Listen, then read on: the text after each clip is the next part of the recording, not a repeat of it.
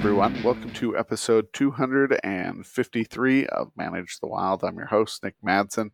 Today was a fun day. We went out and did helicopter captures where uh, crews were hired to go out and they would net gun mule deer and then they would sling them back to our location where we perform checks on them.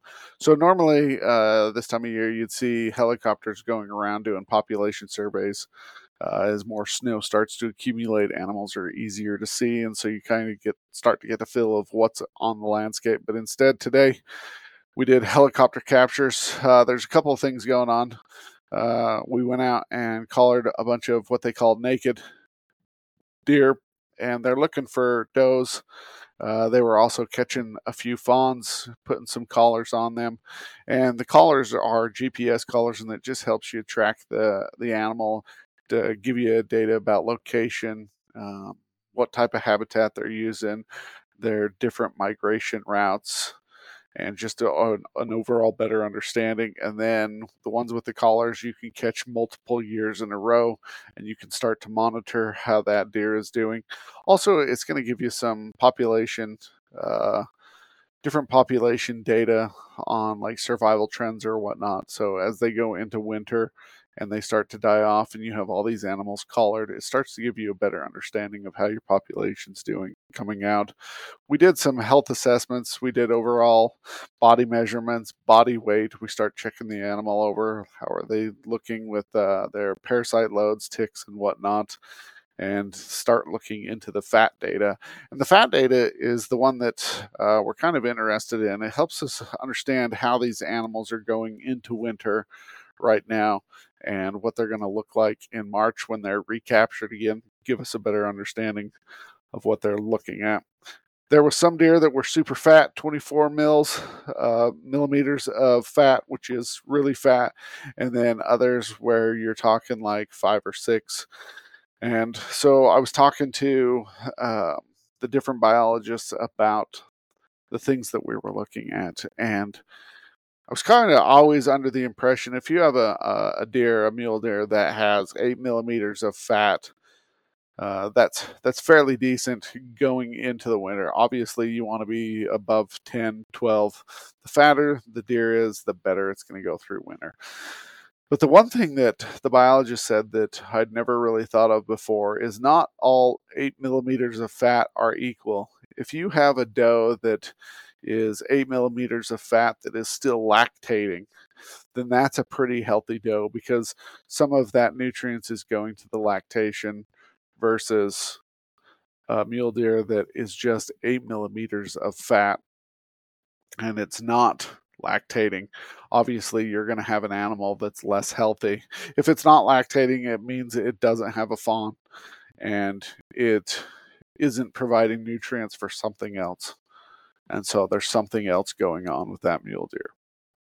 Whether it's uh, got some disease or something, or it's been in bad um, habitat conditions, or it was an overall smaller deer and it's just taking time to catch up there's a whole lot of things that we can start looking into with the the GPS collars allowing us to track this animal if it survives winter for multiple years.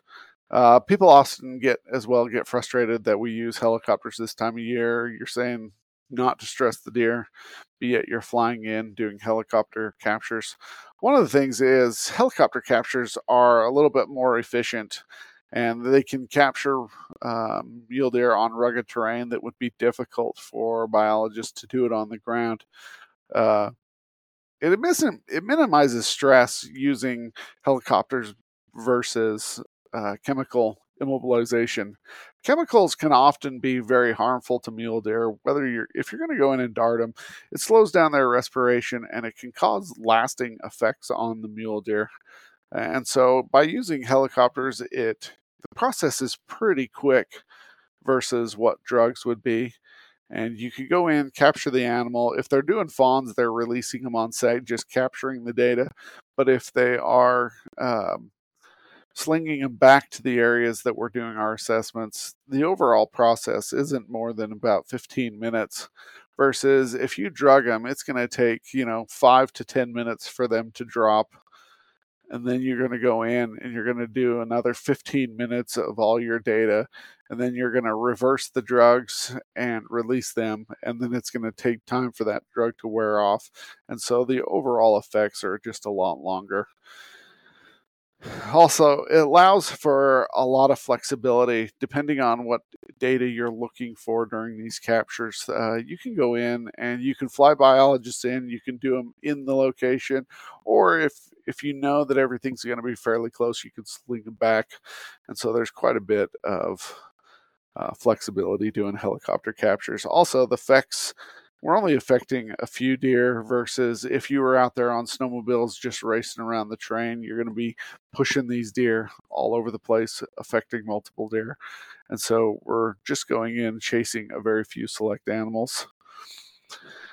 Um, it is important though that they capture and these these uh, companies that are hired are, are very professional but it, it is important to go in and capture an animal as quickly as possible to reduce the different effects because there are some negative effects of doing captures.